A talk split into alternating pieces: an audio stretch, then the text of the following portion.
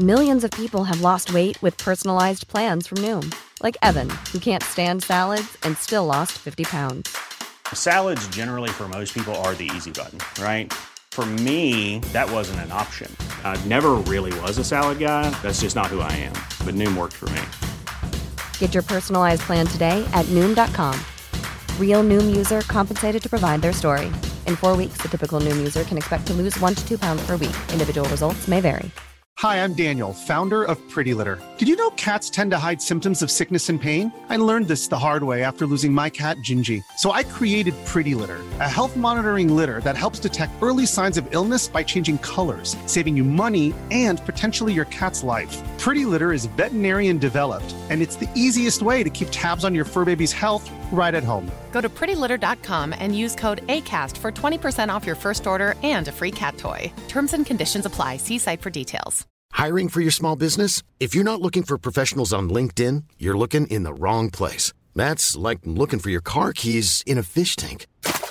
LinkedIn helps you hire professionals you can't find anywhere else, even those who aren't actively searching for a new job but might be open to the perfect role. In a given month, over 70% of LinkedIn users don't even visit other leading job sites. So start looking in the right place. With LinkedIn, you can hire professionals like a professional. Post your free job on linkedin.com slash people today.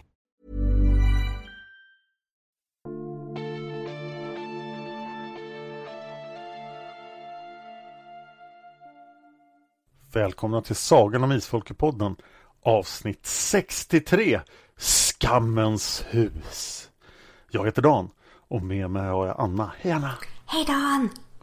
Hej! Varför viskar vi? Jag vet inte, det är för att allting är så skamligt. Det är superskamligt. Jätteskamligt, det är ganska skamligt faktiskt. Det är jätteskamligt. Vet du vad som är ännu mer skamligt? Nej. Det är att andejäklarna vägrar hjälpa till och tycker att det här är ett vettigt quest för dem. Ja, nej men det, är väl, det går väl, det är väl ganska konsekvent med hur andarna har varit att så här, nu kan vi hjälpa till men det vill vi inte.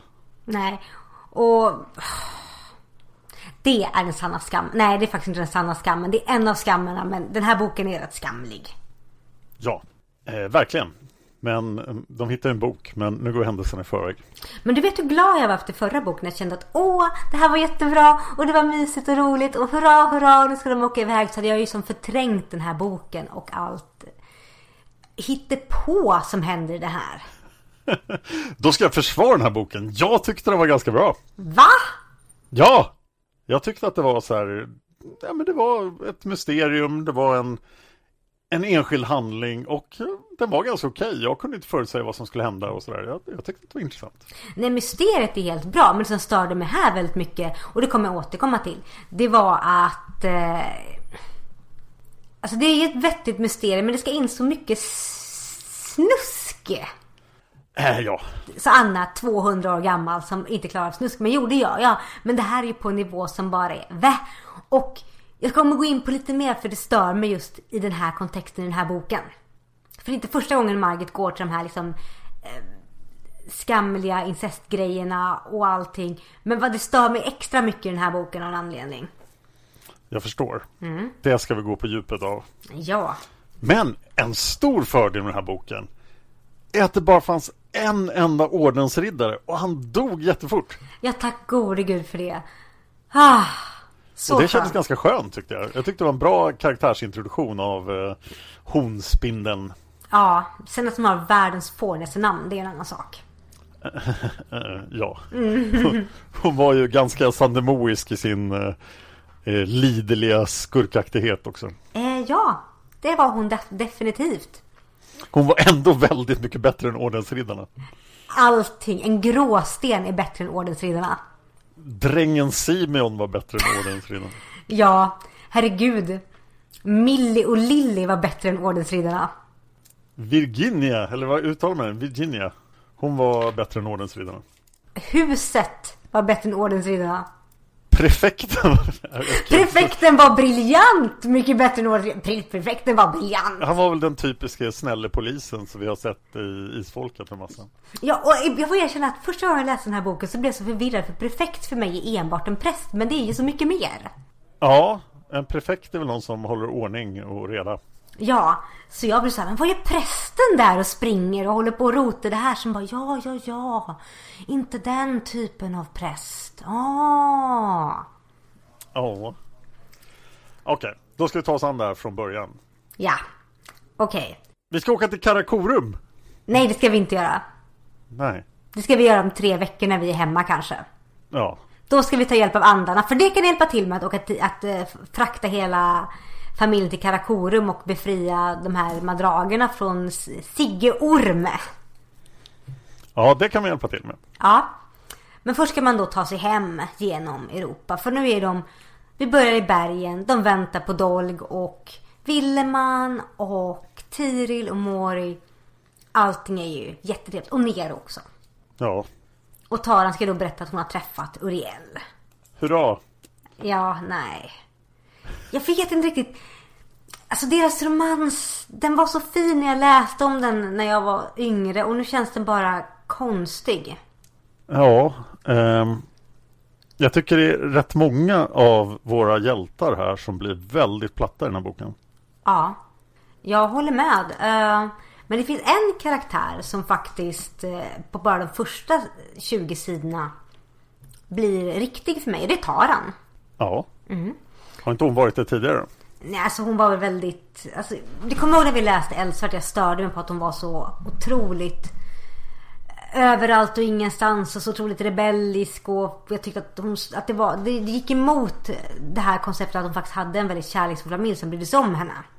Just det. Men i den här boken så lägger Margit på sitt väldigt fina Margit-sätt, hon lägger liksom en mening. Som bara förklarar hela Tarans karaktär så får man känna Åh gud, ja det är ju så det är. Jag förstår varför. Och jag vet inte om Margit gjorde det medvetet eller inte medvetet. Vilken mening då? Nu ska vi se om jag hittar den här. Ja, det är två meningar. Men på sidan 77 skriver Margit så här. Förr eller senare skulle hon ha insett hur ensam och förvirrad hon var. Trots att hon hade sin goda familj i ryggen. Ensam kan en själ ändå vara. Och även om hon inte tillhörde de som begår självmord skulle den vissheten ha kommit sköljande över henne som en dränkande svallvåg. Oh. Och med den meningen så ger Margit djup och själ till Taran på ett sätt som förklarar hela hennes rebelliskhet, hennes utåtagerande och allting over the top beteende som jag störde mig på. Margit sätter henne i ett perspektiv som, som en sökande själ och också någon som kanske idag skulle sagt att ja, men du kanske har en liten underliggande depression här någonstans. Och Då har vi karaktärsutveckling på Taran alltså. Ja! I, inte en mening, inte två, utan det var tre meningar. Men i tre meningar så blir, så blir Taran plötsligt en väldigt relaterbar människa. Och också gör att genom hela boken så förstår jag varför hon är som hon är och hur hon är som hon är. Och jag skulle också vilja gå tillbaka och läsa Eldsvärdet igen med den här informationen i bakhuvudet. Åh. Mm. Är det någon mer karaktär som får någon utveckling i den här boken? Alltså jag ville ju, jag ville ju så gärna att Rafael skulle få en utveckling men han svävar ju runt i sitt hittepå drömslott och drömmer om perfekta människor och Danielle får faktiskt en karaktärsutveckling. Mycket för att vi får följa hennes tankegång. Ja, Rafael fick inte karaktärsutveckling lika mycket som han fick någon form av personlighet överhuvudtaget. Och det går fortfarande på, på den här att han är den romantiska drömmaren. Danielle får vi insikt att hon har både humor, självinsikt och eh, försöker ändå. Men är verkligen Daniels uppfostran trovärdig? Här känns det som, alltså hon är så otroligt oskyldig. Och hon ska alltså vara då, tror vi, 19 i den här boken. Ja, alltså jag skulle kunna säga att idag skulle det inte varit det. Men med den tidens uppfostran och också med att jag tänker mig att Teresa verkligen försökt så här att nej men nu ska jag vi, vi, vi måste linda in henne i bomull. Hon är ett sårbart barn som har den här traumahistorien med sig från barndomen. Och hålla henne skyddad. Jag kan mycket väl tänka mig att det kan vara så. Särskilt i kombination med Daniels tendens att vilja ha allting rosenrött och skimrande. För hade hon inte velat ha sin vardag rosenrött och skimrande så hade det inte funkat. Men hon vill ha sin vardag rosenrött, skimrande och väldigt romantisk. Och då funkar det att hon faktiskt kan vara så oskyldig. Även om hon alltså har växt upp med Villeman och Taran. Ja, alltså jag skulle väl nog säga att Villeman, alltså Villeman är ju fortfarande en glad och sprallig själ. Och Taran känns väl mer som att hon inte ens sätter sig och snackar sex med vem som helst. Hon är mer vild på insidan. Mm, det är nog sant.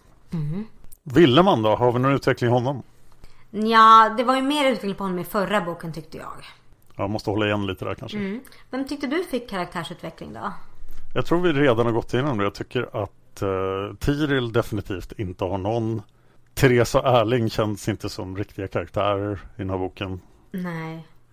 Och, och Dolgomori är, är Dolgomori. De har inte heller ändrats. Nej. Nero är glad. Mm. Ja, Nero är alltid bra. Nero är alltid bra. Men jag får säga att jag kommer att tänka på nu att när du sa Tiril. Jag tycker Tiril går, hon går bakåt i sin karaktärsutveckling. ja, hon suddar ut allting i sin personlighet. Ja men precis, hon suddar ut det mer och mer. Och någonstans när jag läste den här boken tänkte jag att ja, jag kan helt förstå att hon är väldigt skadad av den här fångenskapen. Någonstans tänkte jag så här, ja men var det hon satte sig ner med Tiril och faktiskt pratade med henne och hjälpte henne komma över det? Eller litade på att hon skulle klara av det själv? För att hon beter sig på ett sätt som att hon har ett obearbetat trauma. Säger Anna utan någon som helst utbildning i detta. Utan bara med Anna har en liten hobby, hobbykänsla här. Men hon beter sig ja. som hon har obearbetat trauma och det är därför. Och då känner jag, hon har den här fantastiska familjen. Och, in, och det känns som ingen pratade med henne efter allt det här hände. För du, hur var det egentligen att vara inspärrad så länge och tortyr och allt sådär. Hur, ska, ska vi försöka med lite mer exponering här eller vad som helst att få det att må bättre? För nu verkar hon beredd för allting. Ja, Ja, det, hon är ganska långt ifrån den personen vi lärde känna en gång i tiden. Ja, och Moris reaktion gör mig så arg. Han bara, vad har hänt till riddare? har förstört glada grejer. Jag bara, ja hon var inspärrad och blev torterad i, nästan i, månader. Vad, vad, kan du vänta dig? Hon trodde också att du var död och Erling var död. Och att hennes barn var döda. Så ursäkta.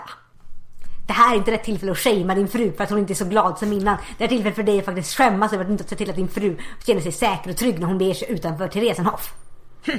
Ja, så det var vad jag tyckte. Vi fortsätter följa narrativet. Okej, alla återförenas. Uriel är godkänd som svärson. Och så ska vi till Frankrike. Ja. Åh, oh, just det, förlåt. Innan vi åker till Frankrike. De går igenom här när de sitter i, när de sitter i bergen. Att, Åh, Dalg, kunde du, hur kunde du veta vilket skriv och dörr som var den rätta? Och då rättkonnar Margit. vad, vad är meningen med det?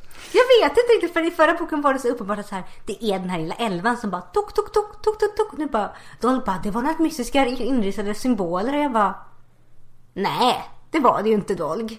Eller kanske det var, men att han bara, men jag kände det på fingrarna. Jag bara, fast du hade ju en elva i bröstfickan som tickade på dig vart du skulle gå.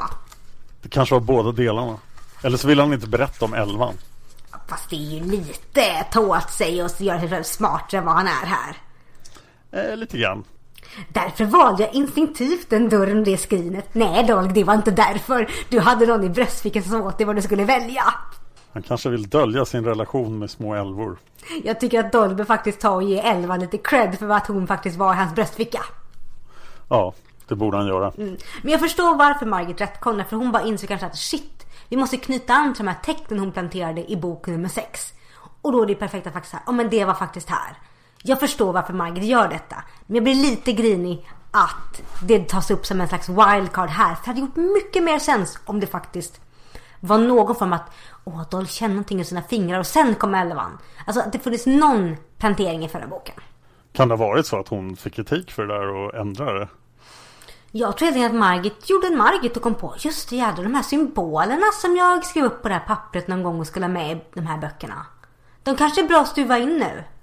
Du borde kanske stuvat in dem i förra boken för där hittar de den andra Nej, jag rättkonnar. Jag kan mycket väl tänka mig att Margit gjorde det. För det, det känns som så typiskt Margit. Det är inte omöjligt. Men det var det jag ville. Men sen åker de till Frankrike. Eller sen åker vi till Frankrike. Ja, där vi får träffa broder Willum. Jag orkar inte med de här ordenshyllorna. Är alla har alla någon slags mästerskap i pinne upp i röven och aldrig var trevliga. Jag tycker att det var, han fick ju vad han förtjänade så att uh, det kändes ju bra. Ja, han fick så mycket vad han förtjänade. Och vad tycker du om häxan då? Och det är ju ändå en ganska bra, jag gillar den här typen av skurkintroduktion. Att en skurk som dödar en annan skurk och visar, ja då måste den här skurken vara värre. Ja. Och sen är hon ju inte så mycket värre ändå eftersom hon är helt värdelös. Men uh, man får i alla fall tro ett tag att nu finns det ett hot. Men det påminner ganska mycket om Sigge. Han kändes ju också som ett hot ett tag. Ja. Men eh, så hade han ingen chans mot eh, våra kära huvudpersoners alla förmågor. Ja, för nu har de ju de har väldigt mycket. De listar ut att stenen var en farangil. Det är ju kul. Men de har den röda stenen, den blåa stenen, soltecknet som är dolg, som har alla andarna. Ja, Ja, plus att de är två av de bästa häxmästarna i världen. ja. Så stackars ondspindeln. Hon skulle bara hållit sig borta från det här så att hon klarat sig. Ja, men hon gör ju ändå... Hon, gör, hon är ändå väldigt intressant som skurk i sin... I hur hon faktiskt utnyttjar andra människor och faktiskt drar rätt trådar. För hon ger ju Mori och häxmästarfamiljen lite att brottas med det här med att så här, om man, Mori blir arresterad, Mori ska, ska dödas, tar in Teresa, Erling och Tiril. Alltså så här, splittra upp folk i en väldigt fin massa. Nej men jag använder mig av lagen. Lagen säger detta. Eller lagens väktare säger att ni måste komma in här. Det är ändå rätt effektivt och snyggt. För Ja. hon ger dem ändå lite problem.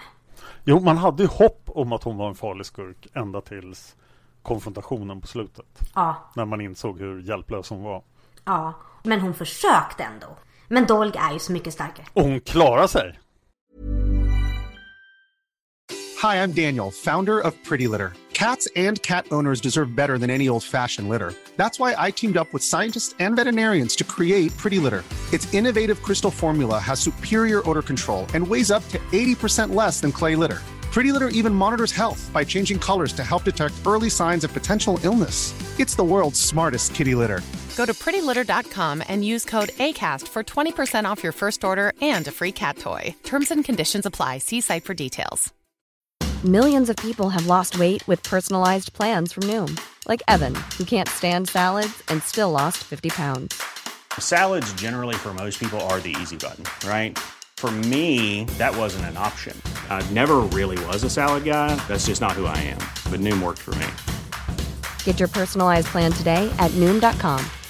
Real Noom user compensated to provide their story. In four weeks, the typical Noom user can expect to lose one to two pounds per week. Individual results may vary. Hiring for your small business? If you're not looking for professionals on LinkedIn, you're looking in the wrong place. That's like looking for your car keys in a fish tank. LinkedIn helps you hire professionals you can't find anywhere else, even those who aren't actively searching for a new job but might be open to the perfect role. In a given month, over 70% of LinkedIn users don't even visit other leading job sites. So start looking in the right place. With LinkedIn, you can hire professionals like a professional. Post your free job on linkedin.com/people slash people today. Så hon kan komma tillbaka, hurra! Mm-hmm. Men jag tycker väl så att av de skurkar vi sett hittills tycker jag att hon är intressant. Eh, hon har potential. Jag är glad att hon inte strök med. Men jag är också glad att hon är... Att hon gör de här eh, sporadiska inhoppen i boken. Hon är med där. Vi blir etablerade. Att hon, hon blir etablerad som en farlig skurk. Hon gör ett gästspel där häxmästarfamiljen stöter på henne vid vägen. Eh, Hon gör små gästspel som visar att hon är i bakgrunden och manipulerar hur häxmästarfamiljen rör sig. Och sen gör hon det här entrén i slutet. Och det räcker för mig. Jag kan bara hålla med. Jag ser fram emot att hon ska träffa på Sigge i en framtida bok. Sigge Orm. Ja, det kan bli roligt. Det kan bli roligt. Det hade nog varit okej om inte de börjar ligga med varandra direkt.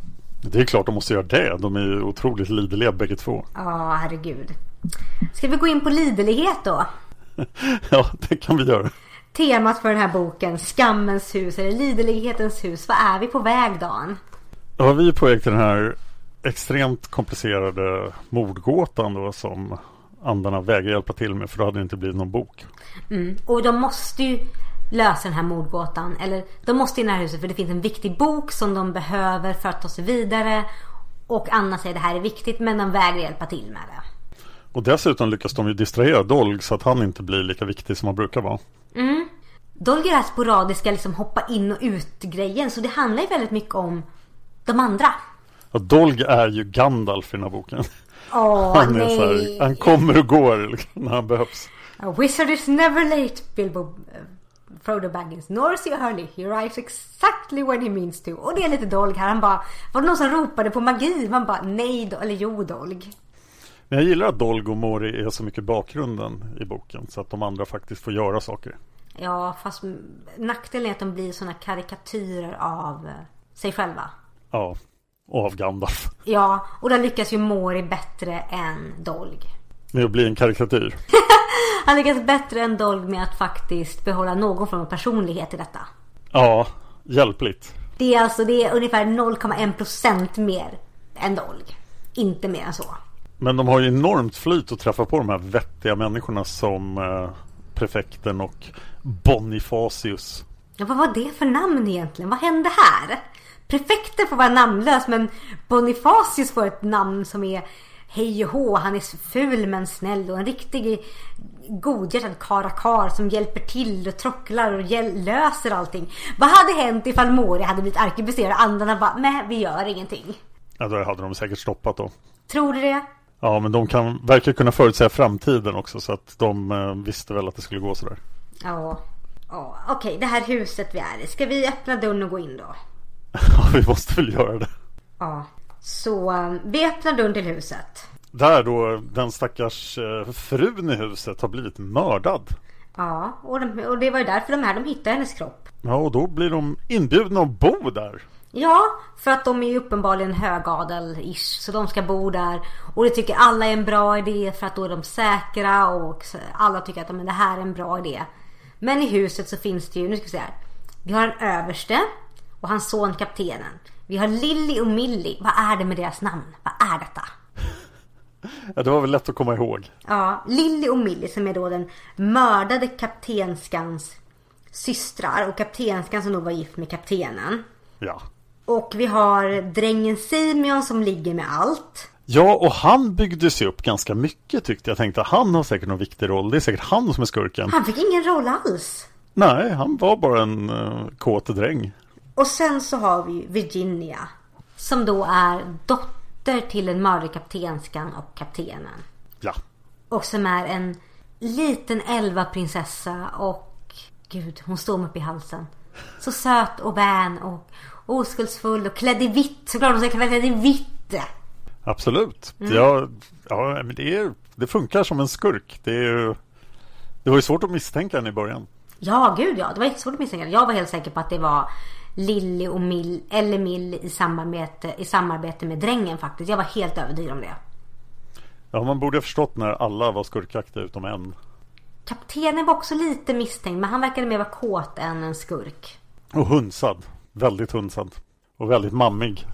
Jättemammig. Och just det, vi har ju överstinnan också som är inlåst på övervåningen och blir ihälld massa sprit för att hålla sig lugn. Ja, det trodde man att det var det som var skammen ett tag. Men ja! det var bara en sidoskam. Och det som händer här då som är det är att Willeman och Rafael båda faller lite handlöst för den här Virginia. Ja. Och då har vi den här, får vi gå tillbaka till det här triangeldramat i familj. Kvadratdramat, triangeldramat. Där Danielle är kär, Dolg, Dolg inte blir kär i någon. Men Willeman är kär i Danielle som inte ser honom för att hon ser bara Dolg. Men i och med att nu både Rafael och Willeman faller för Virginia och Taran faktiskt snackar allvar med Danielle. Så blir Danielle lite svartsjuk för att hon tycker men, men Willeman är ju min. Eller någonting sånt där. Ja, jag, jag tror att det inte är djupare än så. Danielle får lite substans. Vi får insikt i vad hon tänker och sånt där. Även fast det är mycket tonårsflicka och dramatiskhet och eh, sårade känslor. Väldigt ytligt. Så vi får äntligen se vad hon tänker. Och det är väldigt, det är väldigt skönt. Det blir en väldigt bra kontrast också till Taran tycker jag. Ja, de är ju definitivt två olika karaktärer. Mm. Och ja. Så vill du gå in lite grann på Rafael och Virginia? Ja men han hittar ju sin ängel här. Det är ju här han har eftersträvat. Någon som är fullständigt ren och oskyldig. Som man kan ta ut i trädgården och skriva en dikt till. Jag tänkte vi ska göra lite isfolksteater eller häxmästarteater får vi kalla det nu. Och då, då min första val av scen var just Rafael och Virginia i trädgården. Men jag valde bort den så du slipper gestalta henne. Tack Dan, det är väldigt, väldigt omtänksam. Men nu blir jag lite misstänksam vad du valt för annan scen. det kommer vi till i slutet. Åh nej. Vi har även förberett en historisk hörna. Eftersom eh, ni lyssnare ville det. Vi tar den också mot slutet. Mm -mm. Alltså det är väldigt intressant hur de har parallellt det här mysteriet som, som det känns som det är Dolg som mest är ute och så här snokar i mysteriet. Willeman och Rafael springer runt och liksom mest bara åh vi är lite kära Taran. Och Uriel dyker upp sedan och gör liksom tar tag i saker lite grann. Men det är mycket som händer kring Danielle. Just det här med att hon ska sova, hennes rum blev Golv täckta förgiftade taggar. Hur lyckas någon göra det? Jag, blev, jag satt och var helt förvånad. Jag bara, men hur? Alltså har någon smugit in och lagt förgiftade taggar över hela golvet? Det är väldigt, väldigt, väldigt skickligt gjort. Vi lär oss att Daniel sover väldigt hårt. Väldigt, väldigt hårt. Det är nog hela förklaringen.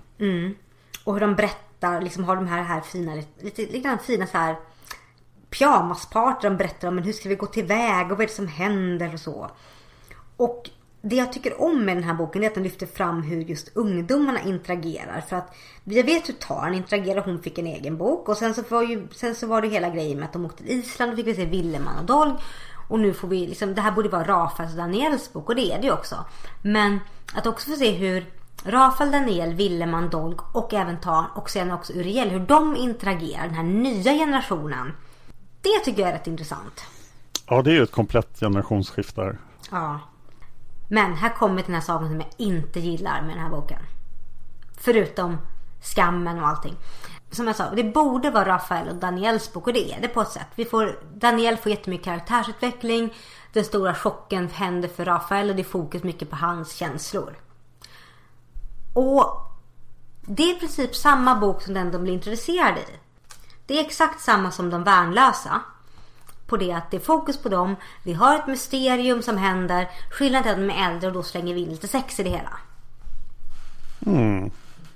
Ja, det är ganska likt. Ja, eller hur? Det hade jag faktiskt inte tänkt på. Jag tänkte på det. Jag blev så här, nej men det här är ju de värnlösa liksom och så här. Det, det finns ju saker som är annorlunda såklart. De är vuxna, de har andra, grej, de andra grejer först. De är inte lika, lika, lika värnlösa men det är fortfarande De ska lösa ett mysterium. De behövs för att lösa det. Eh, och det handlar om deras känslor, deras utveckling och eftersom de är vuxna slänger vi in sexfaktor. Väldigt mycket sex. Ja. Och vi har också ett ohälsosamt äktenskap. Som det vävs mycket så här. Det är någon i familjen som har tagit död på folk precis som det var de värnlösa. Ja, du har helt rätt. Och vi har prefekten som är mycket som den här eh, rabbin Etan. Som är den här som kommer och går som en gubben i lådan. Ja, faktiskt. Jag hör hur jag krossade dina glasslott nu här Dan. Jag bara hör det genom... Jag försökte, jag försökte tycka om boken. Varsågod. Så jag tyckte bättre om den än de värnlösa. Det var förmodligen allt sex. Jag tror att jag tycker, jag tycker nog bättre om den första just för att... Jag vet inte riktigt. Jag, jag tror att jag, jag reagerar på att här blev jag ju verkligen chockad. Jag var Ja. så vad, vad är det som händer? Ja, det är sant. Här blev, jag blev också chockad. För i de världarna så kunde jag lista ut direkt att ja, men de, klart att barnen kommer komma ifrån, de kommer få åka med mor som inte allting är bra. Och där kunde man också lista ut att jo men det är det här som har hänt och det är klart att de har dödat den här. Men här blev det så här, va? Var det Virginia som har haft ihjäl folk?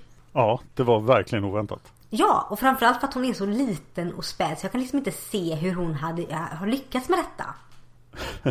Nej, nej, det var helt bisarrt. Från ingenstans.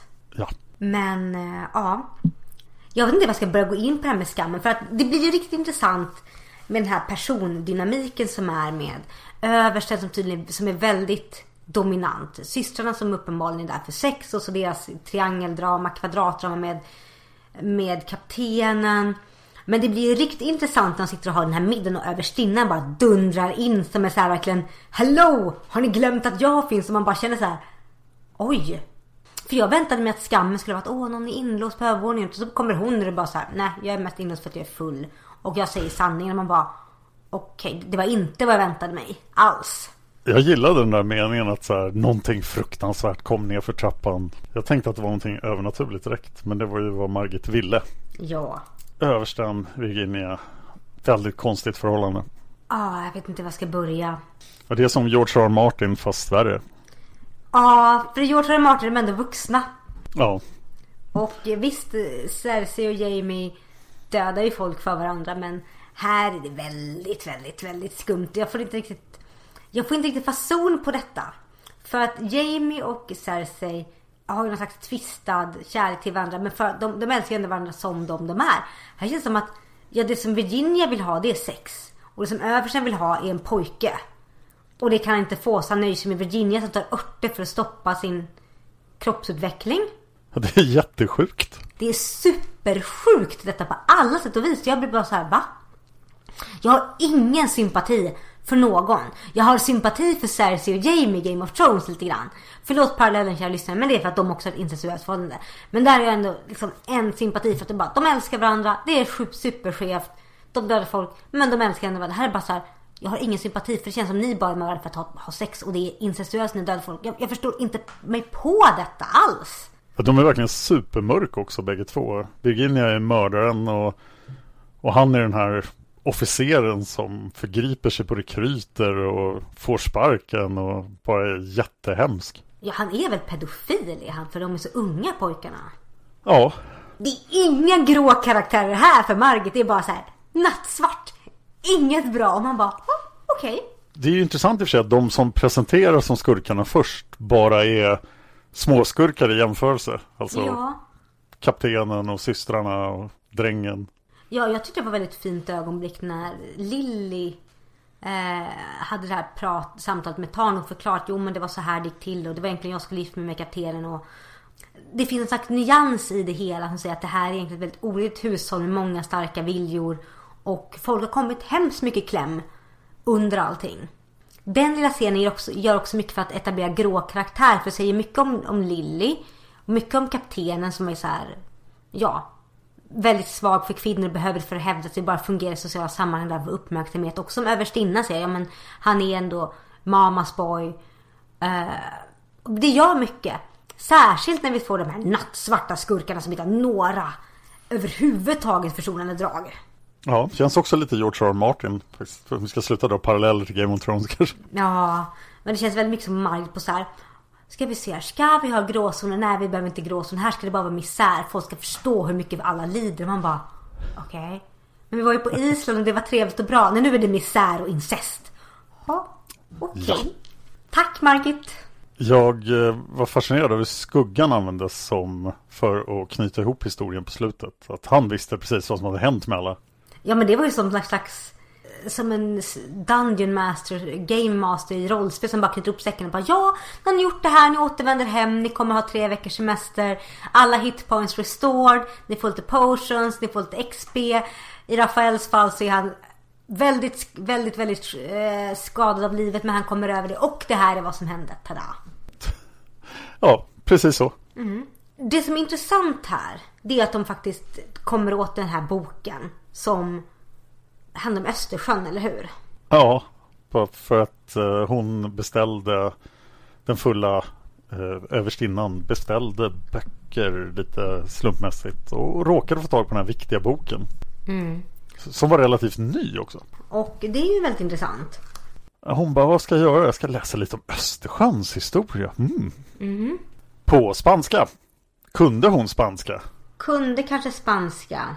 Kunde de inte ha frågat henne då? Ingen aning. Hon kanske var för onykter helt enkelt. De hittar ju boken. Och det hittar de precis efter att de hittat den här döda pojken i källaren, Fransl. Just det. Som har blivit strypt. Och också efter mordförsöket på Daniel och Willeman. Vid middagsbordet. Det var också lite intressant. För där var det så här, ja men klart de går på Daniel och sen bara, men de går på Willeman också. Jag bara, men det här det här spretar för då, då är det någon som vill åt dem båda två. Det var, inte, det var väldigt snyggt planterat av Margit faktiskt. Ja, det tyckte jag också. Man kan undra så, Virginia ströp sin mamma. Ja, Ströp Fransel. Ja. Sen gick hon över till, sen bytte hon modus här som seriemördare och använde sig av råttgift. och taggar över hela golvet. Det hade varit så otroligt mycket enklare om bara smugit in och strypt Daniel. Jag kunde inte bara strypt Daniel, ja precis. Det hade ju varit mycket lättare för vi vet att Daniel sover väldigt tungt. Så det hade ju varit lättast i världen. Ja, hon kan ju uppenbarligen strypa folk eftersom hon lyckas strypa sin mamma och Fransel. Ja. Och eh, mamman var uppenbarligen mycket större så det är inte som att hon måste strypa någon som är lika stor som hon själv. Hon, ja. Så att det förstår mig inte på riktigt vad det var som hände där. Och det är inte så att man inte hade misstänkt brott om Daniel hade dött av att trampa på råttgiftstaggar. Mm, nej. Som var, som var utstrykt över hela golvet. Och sen är det väl så också, precis som de sa, att man måste äta råttgift för att må dåligt av det. Ja. Och då försökte hon strö det på desserten. Och det är också så här att jag vill göra det diskret så var ju inte det där det bästa sättet heller. Det är ju bättre än taggarna. Ja definitivt men det känns som att det mest diskreta var att strypa folk och dumpa dem någonstans eller gömma undan dem. Det var ju hennes metod som funkade bra fram tills nu. Ja, och varför hamnade mamman i älven? Jag vet. Vi fick aldrig någon förklaring på hur hon hade det. Hon hade varit försvunnen några dagar. Alltså hon har uppenbarligen försvunnit hemifrån. Så frågan är, ströp Virginia sin mamma hemma och sen fraktade kroppen någonstans eller tog hon med henne på promenad och ströp henne ute och sen dumpade henne i älven och så fastnade hon spontant utanför rätt hus? Det måste nästan vara det för att eh, om Virginia hade strypt sin mamma i huset då skulle hon väl bara lagt henne i källaren bredvid Franzel. Det måste varit på en promenad och sen så var det sån tur eller andeslump, vi vet inte. Jag kan, tänker skylla slump på andarna. Att hon bara fastnade utanför rätt hus. Vilken otur att just våra hjältar skulle upptäcka det. Fast det, Margit säger själv i boken att skuggan ledde Uriel och Taran så att de skulle hitta kroppen. Förstås. De jäkla andarna. Vi ska inte lägga oss i. Men de la sig i. De följer inte ens sina egna regler, precis som vanligt. Nej. Men de hittar ju boken i alla fall. Och sedan så ser Willeman och Rafael den här hemska sexscenen. Och Ja. sen så kommer vi ju till det här roliga när, när honspindeln kommer in i bilden igen. Ja, och alla ignorerar att Ja, och det är en storslagen entré. Men hon bara, alla bara, nej vi har viktigare saker för oss. Så hon blir ju svinsur. Det är också så här, nu ska, vi, nu ska vi lösa allt det här med den här okända människan i rummet. Precis, man kunde bara säga, kul att du är här. Kan du vänta en annan salong eller komma tillbaka en annan dag? Men de bara, äh, vi, vi pratar om allting här nu när hon är här. Man bara, va? Vad händer här egentligen? Men det var en ganska bra scen just när hon står där och bara Hallå, jag är skurken, kan någon bry sig? Folk bara, shh. Och hon bara, nu är det min tur. Folk bara, jaha du var fortfarande här. Okej. Ja, och det leder oss fram till dagens häxmästarteater. Och nej, de... För nu måste vi ta upp den stora slutstriden i boken. Jaha, då hamnar vi där. Vilken sida är vi på? 229. Ja, vart börjar vi då? Vi börjar längst ner på sid 229. Jag vet inte vem ni är och var ni kommer ifrån. Men jag ber er, för er egen skull, att ge upp er tjänst hos Solriddarna. Den för bara ont med sig, för er. Ska jag läsa texten Hennes ögon glimmade kallt? Nej. nej. Du kan, du kan glimma kallt med ögonen för att komma i stämning. Jag trivs hos ondskan. Aldrig haft en sån möjlighet till förtjänst som nu. Men vad är ni ute efter? Mycket lilla sötnos. Mycket mer än du anar. Får jag inte kalla det lilla sötnos? Nej, det får du inte. Åh. Jag vet vad Solorden är ute efter. De heliga stenarna. Och mitt och min fars liv. Det skulle väl vara tillräckligt. Mm, Jag vill ha mer. Men låt oss gå ut från de här gaphalsarna. Man hör ju inte sin egen röst ens. Och då går de ut som i någon konstig gammal revolverduell. Ja! Ja just det, sen kommer eh, husets allt i allo störtande och vi måste gå lite framåt här. Eh, Så du ska ångra dig på sid 231. Nåväl, jag inser att jag har lagt sadeln på fel häst. Jag tror att... Att det skulle bli mycket mer lönsamt för mig och för dig om vi två slog oss samman. Men jag trivs inte med ondskan. Åh, inte jag heller. Jag raljerade bara. Men det är sant att jag har trolldomskrafter. Det såg jag. Och jag skulle gärna ha sett de ädla stenarna som den där tempelriddaren svamlade om. Då har du gått miste om den blå stenen. För den är på väg härifrån. Men den röda har du. Den röda bör du akta dig för om du har ont i sinnet. Var har du fått dina besynliga ögon ifrån? Är du troll eller skrymt? Jag vet var de kommer ifrån. Men det är min privatsak. Varken troll eller skrymt har varit framme. Jag är mina föräldrars son helt och hållet. Med ett litet stänk av främlingsblod. Herregud Dolly, ska du berätta hela din historia för en främmande kvinna? Åh, exposition curse. Gud ja. Ahem. Men tillbaka i rollen. Du måste vara mycket ensam. Jag har mina närmaste. De är också mina bästa vänner. Men jag slår vad om att du inte har någon käresta. Nej, käresta. Vad skulle jag med sånt? Och att ha en egen vän är en sån underbar sak. Jag kan slå vad om att kvinnorna i den här världen är för fega. De skräms av dina anletsdrag. Men jag är inte feg, unge dolk. Jag kan bli din närmaste vän. Den du kan vila hos när du önskar. Dolk tycker det är allmänt äckligt. Och du byter strategi. Ja, nu jädrar, nu blir, det, nu blir jag förbannad för att jag blir försmådd. Min egen djävuls namn måtte du falla död ned på stunden. Avada kadaver. Aj! Expelliarmus! Ja, den fick du tillbaka på dig. Men soltecknet räddade dig. Tada! Det är bäst du lämnar ifrån dig det där tecknet. Ganska dålig införsäljning eftersom du just blev räddad av det. Jättedåligt. Och det tror du. Men nåväl, du ska få soltecknet. Om jag får den röda stenen istället, är det en rubin. Nej, ge mig nu tecknet frivilligt. Annars förstör jag det. Och det blir inte roligt för dig. Du vet att jag har kraft att förgöra dig. Vet jag? Mm, ja, jag är oförstörbar med den här talismanen. Och du kommer aldrig vara säker, tänk på det. Jag kan förgifta dig i en framtid du inte känner. Jag kan nedkalla förbannelse över dig medan du sover. Eller långväg ifrån. Så inte något att bemöta dig med. Jag kan! App, app, app. Du glömmer några saker. Mitt skydd är starkare än ditt. Ja, hur då? Äh, det är inget att prata om. Ge mig soltecknet nu. Du får inte lov att gå omkring med det. Farlig som du är. Åh, så du erkänner att jag är farlig? Ja, därför att du är så dum. Vad? Ge mig tecknen nu. Frivilligt.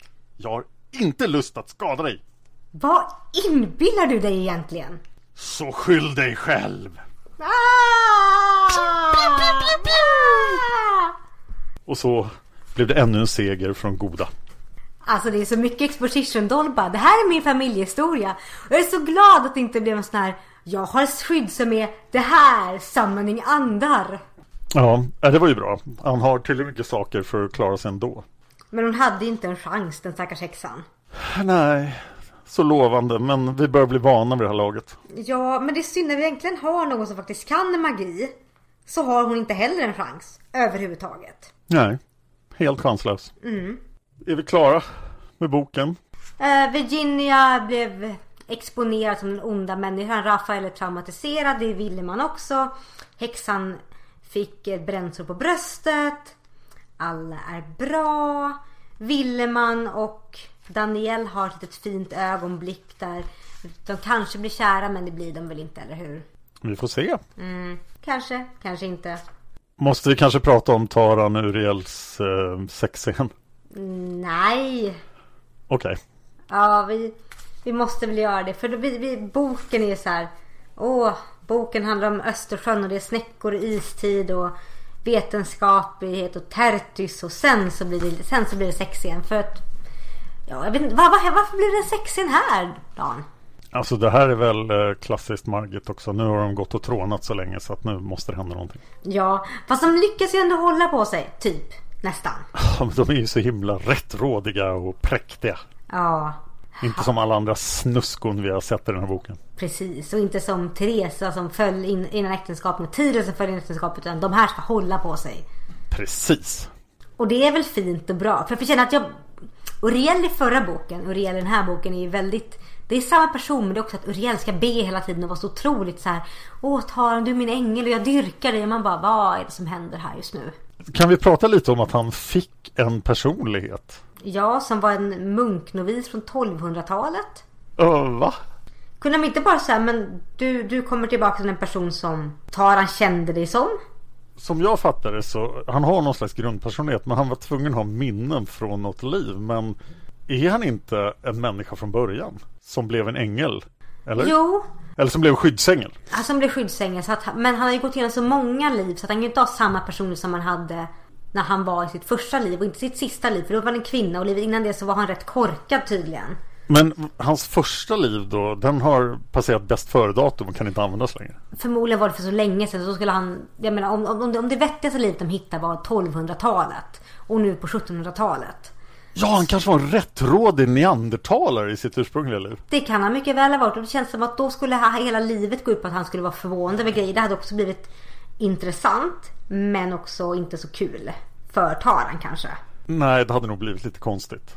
Det hade blivit väldigt konstigt. Vi måste också sörja den fina bron från förra boken som tydligen rasade efter att Margit hade varit där.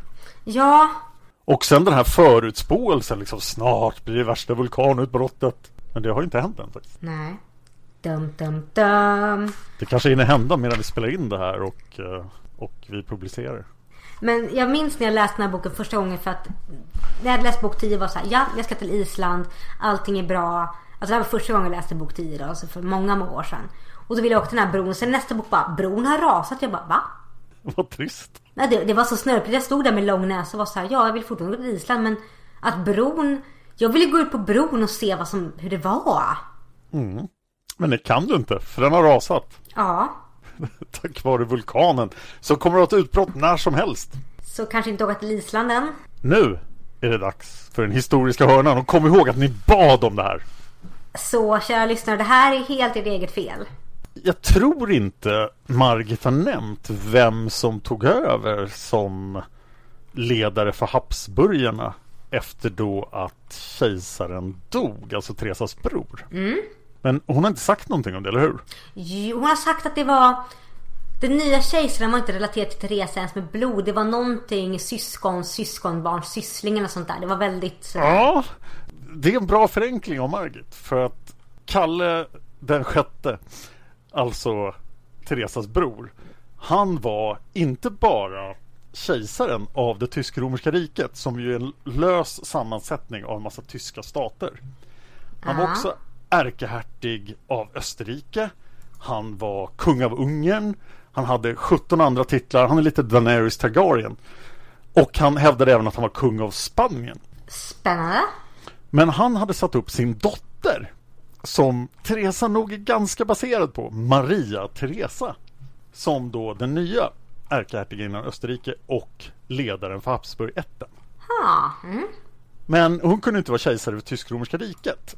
Eh, För det, kejsaren i Tysk-romerska riket väljs i en omröstning Va? av en massa röstberättigade prinsar. Och nu kommer vi till det otroligt komplicerade politiska livet på 1740-talet. Vadå väljs? Inte grejen med kejsare och kungar att de, det här är arvsrätt? Ja, det kunde man tro, men inte för den tysk-romerska kejsaren på 1700-talet. För då finns det ett antal ätter som har varsin så här prins elektor som får vara med och välja vem som ska vara eh, kejsaren av det tysk-romerska riket. Och då är alltså Österrike undantaget, för det är ett ärkehertigdöme som ägs av Habsburgarna. Så det har Maria Teresa fullständig kontroll över. Sen har vi då Fredrik den store av Preussen. Han vill eh, göra Preussen mäktigt och han har på något sätt lyckats komma över Brandenburg också. Brandenburg. Vad är Brandenburg? Förenklat kan jag säga en annan del av Tyskland, inkluderat Berlin. Ha, okej. Så att han har ett väldigt mäktigt rike. Han är ju Fredrik den store och preussarna är bäst på att slåss. Och han har bestämt sig då för att han vill gärna ha Schlesien, tror jag heter på svenska, Silesia på alla andra språk typ. Och det här ligger då i södra Polen-ish. Men det är precis mellan då Preussen och Österrike. Och då tycker han det här vill jag ha. Så att han rör upp en massa politiskt, jag vet inte hur djupt vi ska gå på det för det är ohyggligt komplicerat. Alltså jag är intresserad nu då. Så jag börjar säga saker och sen får du hindra mig. Ok- Okej. Och jag, jag tror, det här är alltså tre olika krig om Schlesien. Men det handlar om så mycket mera än det. För att alla är liksom i luven med alla. Och det har att göra med Jenkins öra också. Jenkins öra. Ja, Jenkins var en brittisk handelsman som ut och åkte i sin handelsbåt, allting bra. Så kom det en massa elaka spanjorer i spanska flottan och bordade hans båt och sa liksom "Äh, en massa dumma saker till honom. Och då protesterade han varpå de skar av hans öra. Och det här ledde till ett invecklat krig mellan England, Spanien och Frankrike. Kriget om Jenkins öra. Okej. Mm. Men vi var i Schlesien. Där har vi tre krig och jag tror att den här boken är placerad mellan det första och andra kriget. Det tredje kriget är superkomplicerat men det händer efter att Häxmästarserien har slutat. Ah. Mm. Så jag tror att det är spänningar i den här boken då på grund av att det är mellan det första och andra kriget. Så här kommer då bakgrunden till det första kriget som alltså är klart när den här boken utspelar sig. Fredrik den store har precis blivit kung av Pommern. Om det nu är kung är rätta titeln. Men han har kontrollen över Pommern. Preussen. Är det samma ställe på svenska? Ingen aning. Säg Preussen. Mina källor är på engelska så att namnen är jättesvåra och gör det ännu mer komplicerat. I ungefär samma veva har Kalle Sex dött. Mm. Maria Teresa har ju då problem för att folk tycker va, ska en kvinna bestämma över alla Habsburg-grejer? Dessutom har hon gift sig med eh, hertig Francis, eh, Francis Steven av Lorraine och hennes plan är att han ska bli tysk-romersk kejsare hennes man eftersom hon inte kan bli tysk-romersk kejsare. Och då måste hon övertala alla de här prinselektorerna att rösta fram honom som tysk-romersk kejsare. Och det är ingen lätt sak så att det blir det stålar lite grann liksom. Det blir inget val till tysk-romersk kejsare. Då slår Fredrik den store till och invaderar Schlesien. Va? Ja, för att bara ta det av Maria Teresa. Så här, ha, nu är det här mitt. Och han är ju Fredrik den store, inte än, men han har sin pappas supertränade armé med 30 000 elaka preussare. Men Maria Teresa, hon tycker nej, det här går jag inte med på. Så blir en bitter fight där det går fram och tillbaka och sen blandar sig massa andra makter in. För Bayern, Sachsen, Frankrike, Neapel och Spanien lägger sig i det här. Och alla är på preussarnas sida. För de har råkat illa ut under Kalle 6 då. Så nu ska mm -hmm. de hämnas. Och ta saker av Österrike. Så Österrike måste koncentrera sig på att slå ner alla de här andra aktörerna. Medan Fredrik då tycker sig, men eh, vi kan ha fred. Ge mig Schlesien. Bara sådär? Mm. Ge mig Schlesien så kommer jag att rösta på din man Maria Teresa i kejsarvalet. Ah? Äh? Äh? Men eh, sen märker jag att det går ganska bra för Österrike i de här fighterna mot alla andra. Och då tänker jag, nej, nu kommer de inte låta mig ha Schlesien. Så då anfaller jag Böhmen! Haha! Och tar det också. Under tiden blir det faktiskt ett val till tysk-romersk kejsare. Och hertigen Karl Albert av Bayern vinner och blir tysk-romersk kejsare. Och han var alltså mot Österrike också. Ha. Mm. Till slut så tycker Maria Teresa då att nu måste jag nog ge efter lite och hon lämnar ifrån sig det mesta av Schlesien och en liten bit av Böhmen till Fredrik. En liten bit av Böhmen, vad har jag hört det uttrycket för? Jag vet inte, var har du hört det någonstans? Jag tror någon webb, jag tror någon webbserie bara, ja men du får lite salt, en påse mjöl och en liten bit av Böhmen. Ja, mm. Maria Teresa fick faktiskt behålla två områden i Schlesien också. Men det här är ju helt ohållbart. Och det är därför vi är i den här spända situationen som vi är i boken. Men jag bedömer att det andra kriget har inte brutit ut än. Nej. Utan det är det kriget som är på gång. För, var, var står vi fast att vi är på tidslinjen? Vi är 1740? Jag skulle säga vi är andra halvan av 1742 om det ska stämma med de här krigen. Mm. Och om det också stämmer med en tidsräkning som är lite skitsig från Margits sida. Mm. Ja, men jag, jag, tror, jag tycker det stämmer ganska bra. Det är ju nämligen så att Maria Teresa, när hon nu har fred med Preussen om Schlesien, så kan hon passa på att slänga ut alla bajrare och fransmän som också har invaderat hennes land. Mm. Och de har tagit en, en mycket större bit av Böhmen, men hon slänger ut dem, hon jagar fransmännen över Ren och ockuperar Bayern. Och det är alltså den tysk-romerske kejsarens hem som hon har snott av honom. Men shit, det är rätt imponerande ändå. Ja, då dyker England upp och tycker vi eh, tycker jätteilla om eh, eh, allting som du tycker jätteilla om Maria Teresa, så vi vill vara på din sida. Och vi har med oss Sardinien. Okej. Okay. Ja. Så att eh, då börjar de liksom ha en allians där och de lyckas blanda in holländarna också. Saxarna tycker också att det här är en jättebra idé. Och den tysk-romerske kejsaren eh, Karl Albert, han dör. Varpå Fredriks då politiska diplomatiska förbindelser bryter ihop lite grann. Och det leder då till andra kriget för då tycker Maria Teresa att nu kan jag ta tillbaka Schlesien. Men det kan hon inte. Utan det blir superkomplicerat och Fredrik den store vinner igen. Okej. Okay. Men det här är alltså långt efter den här boken så nu ska jag inte gå vidare. Det var väldigt invecklat då. och då förenklar jag ändå så pass att jag säkert gjorde något fel. Men det här är väldigt intressant för att vi har den här bakgrunden genom hela Skammens hus. Att vi har upptakt mot att någonting kommer hända. Så det är superintressant att få den här bakgrunden för att Margit går inte in på det. Hon går inte ens in i boken vilken stad vi befinner oss i. Det är lite märkligt. Jag måste säga en sak till bara. Det är att Maria Teresa faktiskt lyckas få sin man vald som den nya tysk-romerska kejsaren någonstans i den här röran. Så han blir mycket riktigt Francis den första av det tysk-romerska imperiet. Det är imponerande. Ja, så att eh, hon hade blandad framgång. Hon förlorade Schlesien men eh, fick sin make på tronen. Och en liten bit av Böhmen. det, var, det var Fredrik som tog en liten bit av Böhmen. Fasen också. Men den tror jag hon lyckas ta tillbaka. Ja, det var bra. Någonstans i hela röran föll Berlin också. Och Sachsen. Men nu ska jag inte gå vidare. Nej, jag tror Berlin ligger ganska utsatt så att det faller nog från och till. Ja, det är sant. Oj, oj, oj.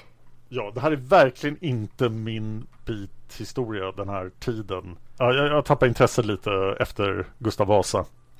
Och sen kom jag igång igen vid andra världskriget. Nej, det är inte min riktigt typ heller. Jag, jag tycker det är intressant men...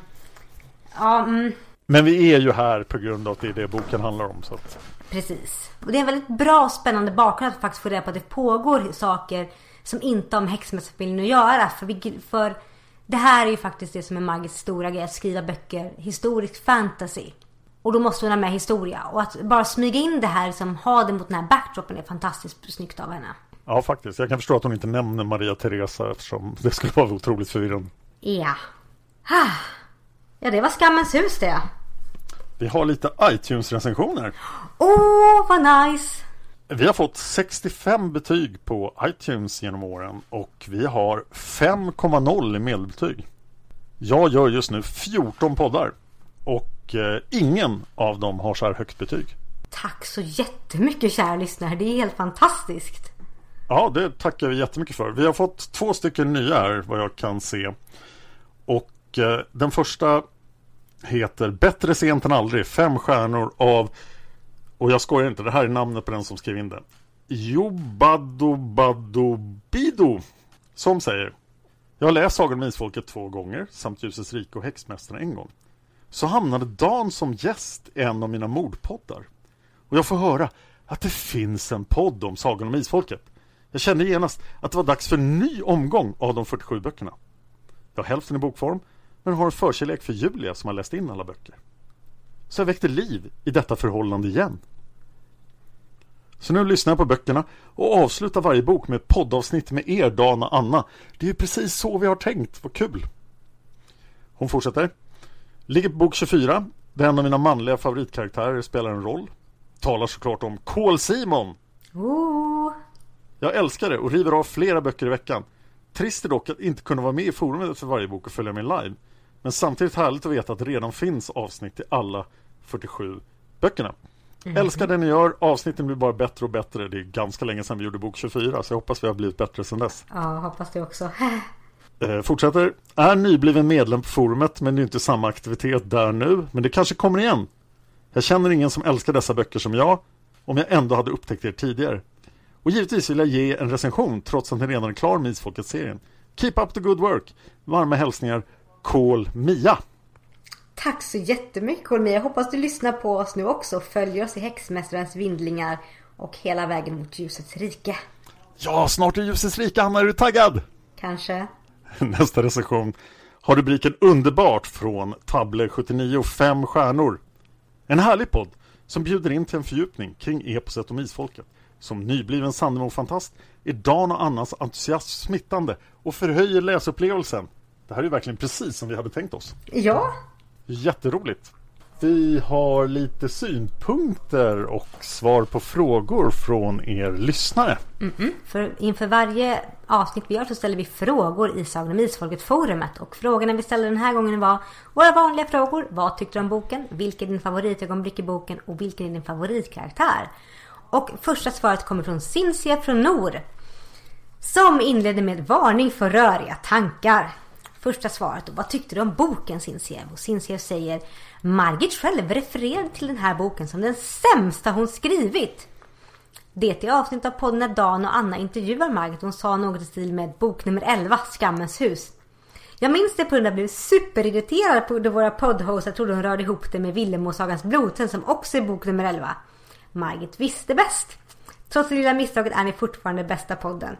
Jag måste bryta in där. Alltså, jag måste lyssna om på det där. Jag, jag har verkligen inte fattat att det var den hon menade. Inte jag heller. Jag kan tänka mig att vi gjorde det misstag för vi var rätt starstruck. Ja, och dessutom så är vi ju ganska anti Villemo så att Ja, vi kanske hörde vad vi ville höra. det kanske vi gjorde. Men eh, stort tack Cinzia från Nord. Jag, jag ska lyssna om på den. Ja, jag med. Cinzia från fortsätter med Måste vi prata om boken? Jag vill inte. Det är bara äckligt.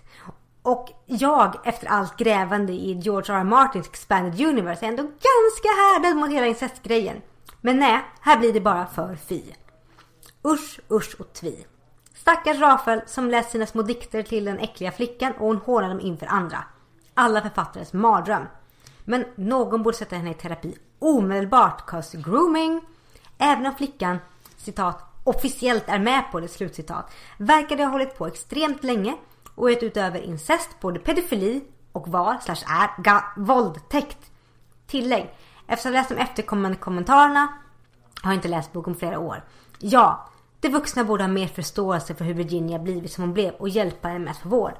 Att repressed 1700-tals adelsonåringar blir upprörda och känner sig chockerade är självklart. Men de äldre borde kunnat vara lika, lite mer förstående. Räknar även den mångtusenåriga Uriel som vuxen här. Hmm, bra synpunkt. Men det var väl inga vuxna förutom prefekten där? Ja, det är sant. Ingen av de andra var ju där. Nej. Cinzia Fernor då. Favoritögonblick i boken. Ja, 404 error content not found. Jag vill insert titel på Häxmästaren 15 här och då kan vi prata om saker och ting.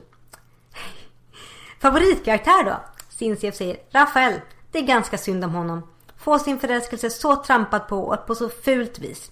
Tror jag har mer tålamod med hans romantiska svärmerivärld än den allmänna läsaren. Men vi, oh så plågade världsmärskonstnärer måste hålla samman, haha. Måste jag bjuda över någon häxmästarfamiljen på middag så blir det honom. Och skulle solorden anfalla då kanske, bara kanske det skulle bli spännande. Han har åtminstone inga andar. Fantastiskt svar. Och inte alls rörigt. Nästa svar kommer från Magnus Vandraren. Som säger, jag tycker boken var bra. Favoritögonblick var fighten mellan Dolg och Hornspindeln i slutet av boken. När Dolg smälter ner soltecknet. Åh, vad bra att vi gjorde det som våran häxmästarteater. Tada! Favoritkaraktär? Prefekten. Mm-hmm. Nästa svar kommer från Hanna som säger Skammens hus. Den här boken kröp under skinnet på mig. Vi börjar i bergen där han sitter och pratar om vad som hänt på Island. Vi får veta att den röda stenen inte är en rubin eller granat utan en farangil. Dor kommer plötsligt ihåg de tre skrinen som ett innehåller farangin inte alls var identiskt utan det med farangilen hade ett litet inristat tecken. Samma tecken som man såg ute på myren då han hittade safiren. Det luktar efterkonstruktion av Margit. Kanske också hon till slut kände att Dolg inte kommit på så mycket själv under finnandet av den röda stenen. När vi kommer till hornspindelns håla myser jag lite. Vilken härligt ond och kompetent häxa. Men oj vilken fruktansvärd död broder Willem fick. Jag upptäckte att jag gillade Taran mycket bättre i den här boken. Men kunde inte Uriel fått minnas sitt tidigare liv som godhjärtad men föga begåvad grovsmed? Haha, eller hade deras kärlekshistoria blivit för kort då? Nå, för Taran blev nog bäst han mindes sitt liv som munk för att jag tycker det har antytt att Taran har en munkfetisch. När de blir fast i staden vid gränsen mot Teresa, Äring och Tiril och sedan Mori blir bortkörd till garnisonen så fattar jag inte varför Teresa skriver en lapp till Taran och förklarar att de behöver hennes hjälp att minnas något och att de ska ta med sig Uriel.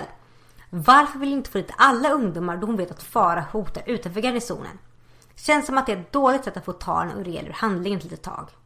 Så ungdomarna kliver in i skammens hus och här reagerade jag starkt för att både Rafael och Wilhelm blir betagna och attraherade av ett barn. Virginia ser ut som en 11-årig flicka. Alltså, det är inget konstigt att vilja beskydda ett barn. Men i alla fall Rafael tänker på henne som en förälskelse. En 21-årig man ska inte känna så. Jag tolkar det som att man blir betagen om det oskyldiga, det omogna, det rena. Usch! Hur kunde jag utse honom till favoritkaraktär i en tidigare bok? Nu får du snart reda på att Virginia är 16 år. Men den första intrycken från Rafael och Willeman lämnar en fadd smak i munnen. Hela museet i Skammens hus är bra, men i slut tycker jag man lägger fokus på fel bov. Självklart är Virginia ond med tanke på att mörda sin barndomskamrat och sin mor. Men den vidrigaste personen av alla, översten, han tonar liksom bort även om vi får reda på att han våldför sig på vi vet inte hur många stackars barn och det står mördat precis som Virginia. Är det för att Virginia spelar så oskyldigt som gör att hon förstör så mycket i ungdomarnas känsloliv utmålas som ett vidrigt väsen ohygglig. Sedan 215. Vilma säger vi blir vittne till något ofattligt. Något så frånstötande och motbjudande att vi inte finner ord. Visst kan man tycka så. Men jag tycker ändå det är bra att Villeman och Rafael inte såg det de först misstänkte. Att Virginia blev missbrukad. Sedan 223. Rafael säger till Virginia att efter att hon i ett desperat försök att föra på sin sida efter avslöjandet att hon är en mörderska. Alltså att hon mördat verkar inte så många tänka på. För den delen. Nej, nej. Det vidriga i ligger att hon tycker om att ha sex med sin farfar. Förlåt. Men jag kan inte staka av mig känslan att Virginia dyrade sin äckliga farfar sin ungår. också kan vara ett offer. I alla fall säger Rafael till Virginia. Vi såg det i samband med översten. Hörde det också, både Willeman och jag. Jag hörde dig håna min dikt. Jag såg din liderliga lusta. Du kan inte prata dig fri nu, vuxna. Mycket medveten och beräknande kvinna. Du är det vidrigaste väsen jag någonsin har mött. Hårda ord, och ja, hon är ganska ord. Säkert ondare än hans egna föräldrar som kedjade fast honom och att han var död. Men vad fan, översten är väl värre? Virginia har dödat två personer. Översten har förstört liv och mördat. Pju, nu fick jag ur med det. Vidare till andra delar av boken som inte upprörde mig så. Dolg letar efter en bok. Skuggan kan naturligtvis inte hjälpa mer att styra in dem i skammens hus där boken uppenbarligen finns. Alltså jag orkar inte gå in med på andarna. I alla fall, det visade sig vara en bok om Östersjön. Så spännande. Och den är skrivet på spanska. Fantastiskt! Jag ser hur Willy rider in på en vitspringande, översätter hela boken och löser hela den jävla gåtan. För visst kunde han spanska? Ja, Hanna. Willy kunde spanska. Och Hanna fortsätter. Nåja, vi får inte glömma hornspinnen, Larandier, den franska häxan, Marie-Christine Gallet. Sällskapet träffar henne första gången längs landsvägen och hjälper henne med ett trasigt hjul på vagnen.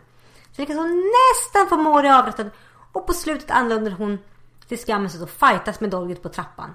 Dolg är naturligtvis överlägsen och här tror jag att vi får se att Dolg verkligen gör något helt av sig själv då han skickar tillbaka häxans förbannelse. Så Dolg kanske inte behöver hjälp av magiska föremål och andra hela tiden. Tack och lov så dör inte hornspindeln. Kanske kan hon bli finare den här sagan förtjänar. Favoritögonblick då? Kapitel 13, Tarans entré. Jag tror det här är något som hängt med sedan jag läste böckerna för första gången. Mitt tonårsjag gillar definitivt Taran mer än mitt vuxna jag. Favoritkaraktär? Tycker alltid den här frågan är svårast. Den här gången får det bli... Virginia! Nej, jag skojade bara. Jag gillar Willeman. Vill avsluta med att tacka Silja Arnlundsdotter som förklarade vad pågångs, pågangsmot betydde i förra boken. Det slår mig efter att jag, vi glömde prata om överstens död. Och den var så här, jag går upp och dramatiskt tar livet av mig. Så nej, han har inte tagit livet av sig, han kommer tillbaka. Men han hade tagit livet av sig. Han hade tagit livet av sig och det var så här, oj. Va? Ja, ja. Mm. Det var väl bra, antar jag. Nästa recension kommer från Ursula Horn. Som säger, jag har så blandade känslor kring den här boken. Det hela kan väl kokas ner till att jag kan välja att uppfatta den på två sätt. Om jag läser den, som jag upplever att den vill bli läst och liksom går med på de tolkningar som finns i den, är det en rolig bok. Kanske inte en av de bästa, men den innehåller alla de där härliga byggstenarna med snorkiga tjänare, några maktfigurer som är lite väl korrupta och några som är lite väl hjälpsamma och en twist som faktiskt överraskar mig. Om jag däremot läser det som faktiskt händer är det en fruktansvärd historia där allas reaktioner och tolkningar äcklar mig djupt och jag lämnas obekväm och ganska arg. Det är så med många berättelser tycker jag, både i bok och filmvärlden. Och för att kunna uppskatta de flesta berättelser överhuvudtaget som kvinna eller bara vettig människa lär man sig att blunda för en del saker och bara gå med på dem för stunden för att kunna njuta av underhållningen. Det går ju att se så fort man gör en feministisk analys på vilken storfilm som helst. Det är bara så mycket tydligare här. Herregud! Så jag kommer att växa lite mellan de här olika synsätten när jag berättar vad jag tyckte om boken. Hela historien med den superonda superhäxan var bara märklig. Det kändes som att hon kommer att få en viktig roll senare men introducerades som bikaraktär här. Hon var definitivt inte helt nöjd själv med att inte vara händelsernas mittpunkt. Jag kanske borde anat redan här hur konstig dubbelboken skulle bli. Hon beskrivs liksom som ännu en av de härliga häxorna men hon är ju en seriemördare. Hon är ju jätteäcklig. Vi har dessutom igen lite det här med att övergrepp mot män mest är roligt och de vill ju egentligen och så vidare när hon ger sig på mannen från solorden. Och så har vi den här konstiga biten, citat, som sagt så hade han inte haft någon kvinna på länge. Inte sedan han lämnade sin gnälliga, tråkiga hustru hemma i Holland. Hon som bara räknade matsilvret och hängde ut bolstrarna varje dag. Slut citat. Liksom va? Jag förstår matsilvret som en markör för tänker bara på pengar. Men hur kan man vara hemsk för att man vädrar tecken? Ett av bokens dolda teman är förresten Män kommunicerar med kvinnor via mansplaining. Här kommer en av mina favoritscener för att den är så fruktansvärt obekväm och konstig och samtidigt så trovärdig på något sätt. Daniel har precis klagat över att hon inte får någon uppmärksamhet från Dolg och han ska försöka ändra på det genom att skänka henne lite Dolg quality time. Bästa sättet, mansplaina havet. Se på vågorna Daniel. Jag har alltid tyckt att det är så fascinerande att försöka följa en av dem. Ja, sa hon andäktigt och såg upp på honom istället. Han rättade hennes uppmärksamhet mot havet med en enkel gest. Alltså, sättet han gör det här på, det är så fantastiskt nedlåtande. Han är i en så total lärare och mästarroll inför henne och hon lever såklart direkt upp till det genom att bara fråga om hon ser söt ut i sin klänning. Samtidigt känns det verkligen så att det blir precis så ibland när någon är fast i rollen. Jag ska vänligen ge er lite av min uppmärksamhet till den här stackars varelsen. Temat kommer tillbaka igen ett tag senare när Taran Uriel ska ha en liten stund av tillhörighet. Nu är det afton. Har du tänkt på skillnaden mellan skymning och gryning, Taran? Han bara, Det som skulle kunna vara en fin stund av delade naturfunderingar blir så väldigt mycket Uriel som lärarmässigt talar om för Taran hur saker ligger till och sen klappar henne på huvudet när hon lyckas klämma fram rätt svar. Okej. Och sen är det huvudhistorien. Herregud, jag hatar mig själv för att jag gillade mycket av den. Mystiska kvinnor som ligger döda i vattnet. Ett hus där stämningen är tryckt och konstig. Tjänare som har någonting för sig. Det klassiska med snörpig versus slampig syster. Och så den alkoholiserade mamman som dyker upp som Rochesters första fru från vinden. Bisarra och dramatiska mordförsök, svartsjuka som slår åt alla håll. Isfolk, förlåt vad nu ätten heter i den här boken som bara Nej men vi tycker inte att det här barnet mår bra här. Vi tänkte att det vore rimligt att kidnappa henne, okej va? Och alla tycker att det är en strålande idé. Jag blev så trött på den totala kärleken vid första ögonkastet som Rafael fick till Virginia och tyckte att den var creepy, återkommer till det sen. Att jag faktiskt skrattade högt när det visade sig att hon i själva verket var en översexualiserad varelse som i väldigt hög grad själv var aktiv. Jag uppskattar att det slogs hål på den sortens kliché Samtidigt som jag faktiskt gick på den själv. Kanske för att just värnlös person som behöver skyddas medelst kidnappning eller andra ärligt talat oetiska handlingar som är korrekta bara för att huvudpersonen utför för att huvudpersonen utför dem. Men det är ju jättehemskt. Och det är så hemskt att all sympati hamnar hos Rafael och de stackars, stackars andra ungdomarna som får reda på att deras rena och värnlösa Virginia är en modisk vamp. Jag väntade och väntade på att någon, någon vuxen, Mori, berättarrösten, vem som helst skulle påpeka att det största offret här är Virginia som har blivit gromad och utsatt för övergrepp under hela sin uppväxt. Men inte ett ljud om det. Det är som att hennes agerande som vuxen 16-åring, fortfarande ett barn, kom igen, som i högsta grad är med på det för att hon har blivit grommad och till och med mördar för att få det hon vill, liksom slår tillbaka på hela hennes barndom så att hon är skyldig, eller i alla fall medskyldig från början. Det största offret i boken verkar vara stackars Rafaels svikna tro på mänskligheten och allt från avslöjandet och framåt är genomsyrat av en så stark victim blaming är att i alla fall jag börjar ogilla alla ungdomarna. Det är inte heller någon som plockar upp parallellen mellan gubbens och Rafaels dragning till ett barn då Rafael ser henne som typ 11 år. Överhuvudtaget verkar det faktum att översen låtsas att hon är en pojke vara det som ses som äckligast hos honom. Jag funderar lite här över Margits berättelse om övergreppen hon själv blev utsatt för i barndomen. Jag kommer inte fram till något särskilt, men det ger helt klart en dimension, en till dimension till allting. Andra iakttagelser som kommer lite i skuggan av den jättemärkliga huvudintrigen. Prefekten verkar se häxmästarfamiljen, även ungdomarna, som någon slags jämbördiga kollegor nästan på en gång, lägger upp planer i samråd med dem och låter dem vara totalt inblandade i utredningen. Det är ett intressant fenomen som dyker upp rätt ofta tycker jag. Och som kanske är mer begripligt när det kommer till typ Alexander Paladin som är en supercool adelsman med auktoritet ute i fingerspetsarna. Men liksom ett gäng ungdomar. Jag vet inte. Och sen har vi Bonifacius Kemp som är som en sinnebild för Avengers-citatet. I recognize the council has made a decision, but given that it is a stupid decision, I have elected to ignore it. Och bara bestämmer sina egna regler, räddar hela familjen och är väldigt chill med att strunta i sin överordnade.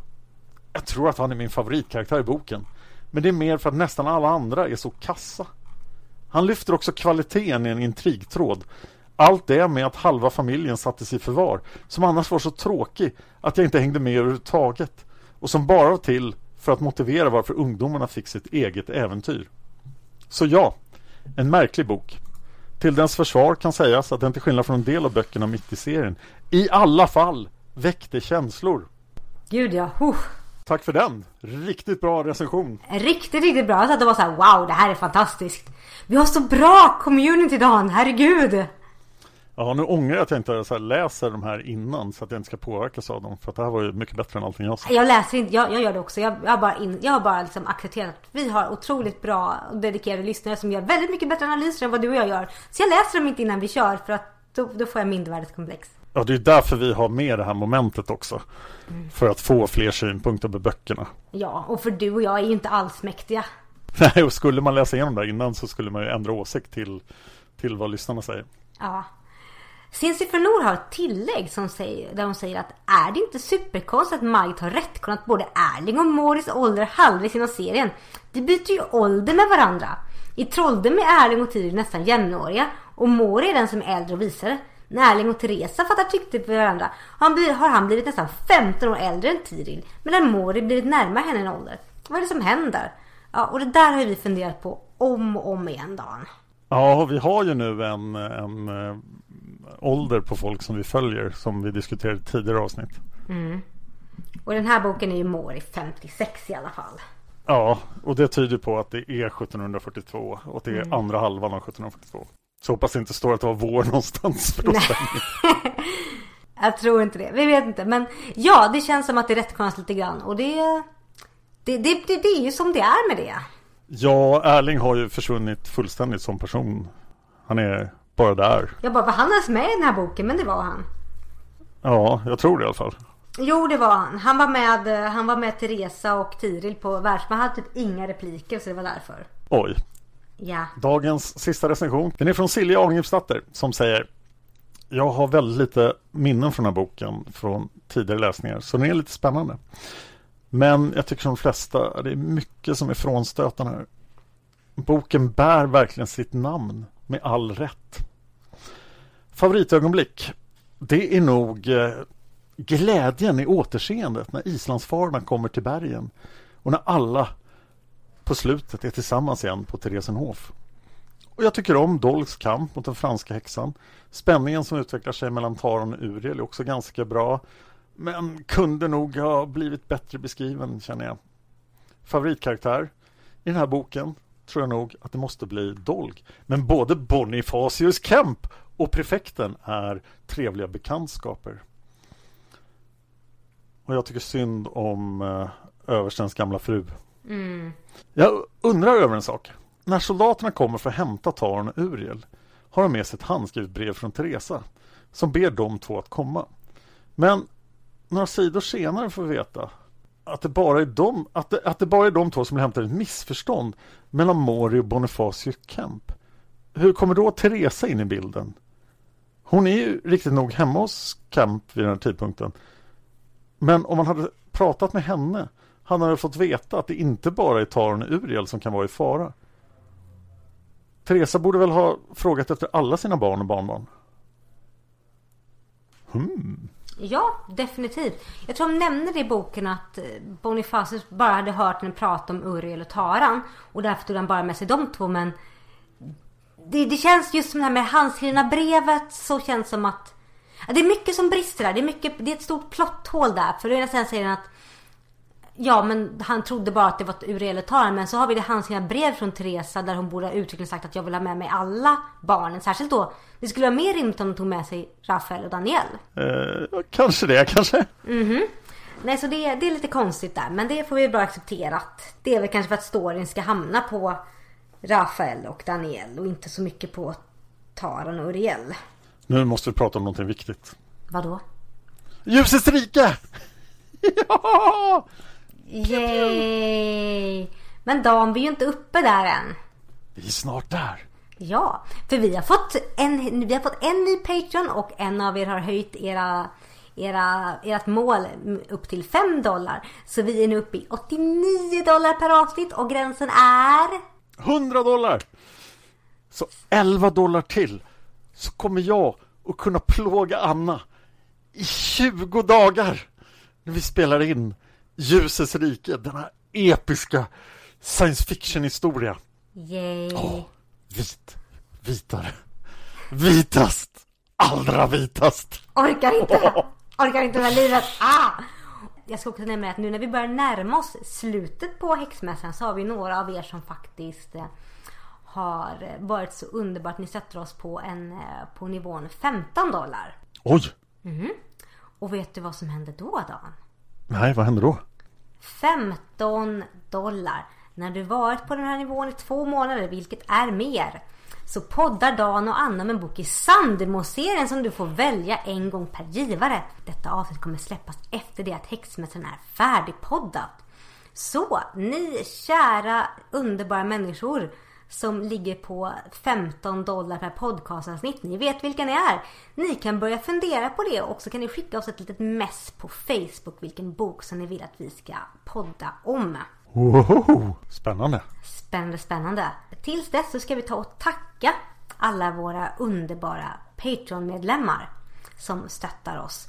Så vi vill tacka Eidan L. Rydhammer, Alba Lundström Ramirez, Kim Andersson Sköld, Desiree Lindmark, Elin Lindqvist, Eva Martinsson, Hanna Eriksson, Hanna Naversjö, Ingrid Johansson, Jess, Josefin Westman, Julia Mason, Karin Källström, Kristina Storm, Lisela Liselott Andersson, Magnus Rask, Maria Andersson, Marita Vio, Medain, Mona Elisabeth Austad, Monica Nyhus, Mystika Ferry, Petronella Thorén, Solveig Gudnadottir och Virgi Hard. Tack så jättemycket för att ni stöttar oss på Patreon. Tack så fantastiskt mycket och jag har ju sagt det förut men jag vill säga det igen att det finns ingen podd jag gör. Jag gör alltså 14 poddar just nu i coronakarantänen som har så här många sponsorer per lyssnare. Det är väsentligt fler än Seriemördarpodden och Palmemorden, mina två största poddar. Och jag vill ju hålla med och säga att ni är ju helt fantastiska i hur ni stöttar oss, alla synpunkter vi får in och hur mycket ni engagerar er. Vi hade också, om ni går in på vår Facebook-sida Sagan om Isfolket så hade vi en väldigt dedikerad lyssnare som skickade till oss att hon hade kommit över nu ska vi se, hon hade kommit över tre stycken klassikerböcker. Det var Kari som hade kommit över och skickade som vi postade upp. Och så skrev hon att hon saknade bara Sagan om Isfolket-kalendern.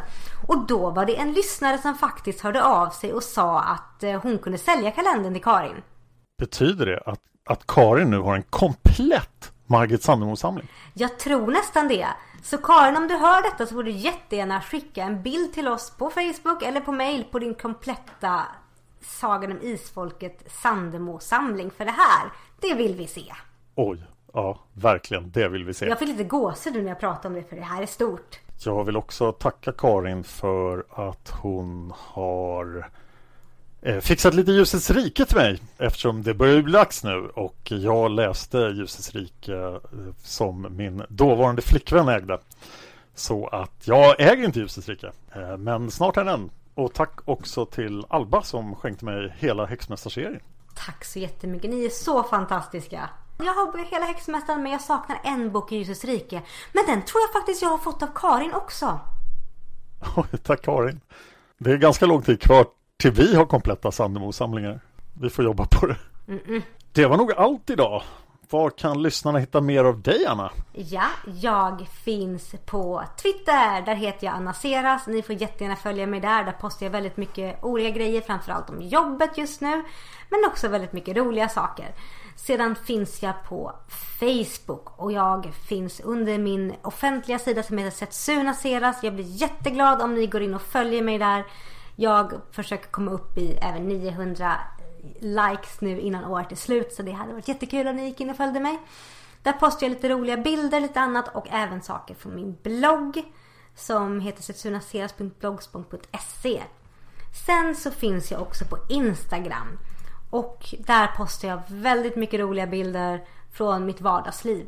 Och på Instagram så heter jag Setsuna Sera. Så välkommen in och följ mig där. Och Dan, vad kan man hitta mer av dig? Ja, man kan hitta mig på Instagram och Twitter heter Dan Hörning så det är väldigt lätt att hitta. Jag har en Facebook-sida som heter Dan Hörning författare och poddare där jag försöker lägga upp allt jag gör. Och just nu är jag inblandad i mitt största enskilda poddprojekt någonsin. Det är Seriemördarpoddens sommarspecial för 2020 börjar 9 juni. Vi har under väldigt lång tid haft ett formulär där Seriemördarpoddens lyssnare får, följa, får fylla i vilken seriemördare de helst skulle vilja höra om. Och det formuläret har en väldigt tydlig segrare. Det är Jeffrey Dahmer. Och därför är Seriemördarpoddens sommarspecial i år Jeffrey Dahmer. Och vi har ansträngt oss lite extra. Vi gör tio avsnitt, kommer att hålla på ända till första september. Manusen är skrivna av Jenny Sterner som har skrivit flest manus av alla till Seriemördarpodden och hon har gått på djupet med Jeffrey Dahmer så att nu ska vi tillbringa hela sommaren med en eh, nekrofil eh, Ja, och så ska vi fundera på om han är kannibal eller inte men han håller i alla fall på att bygga den perfekta sexzombien. Yay? Så att eh, ja, jag är speciellt stolt över varningen jag ger i första avsnittet som kommer den 9 juni. Så att den, det är den mest allvarliga varning jag har gett på länge. Det var nog allt och då ser vi fram emot nästa bok, Sagor om glömda riken. Oj! Östersjön kanske? Östersjön kanske? Vi får se om vi åker. Kan ju bara bli bra, eller hur? Ja, det, det måste ju bli bra, tror jag. Ja. ja, ja nu, nu känner jag att den här boken var jättedålig efter de här. Men det finns ljuspunkter i alla Margit-böcker. Det blir bra det här på något sätt. Ja, på något sätt blir det bra tror jag. Ja. Tack så mycket för att ni lyssnar och så ses vi nästa avsnitt Dan. Det gör vi! Hej då!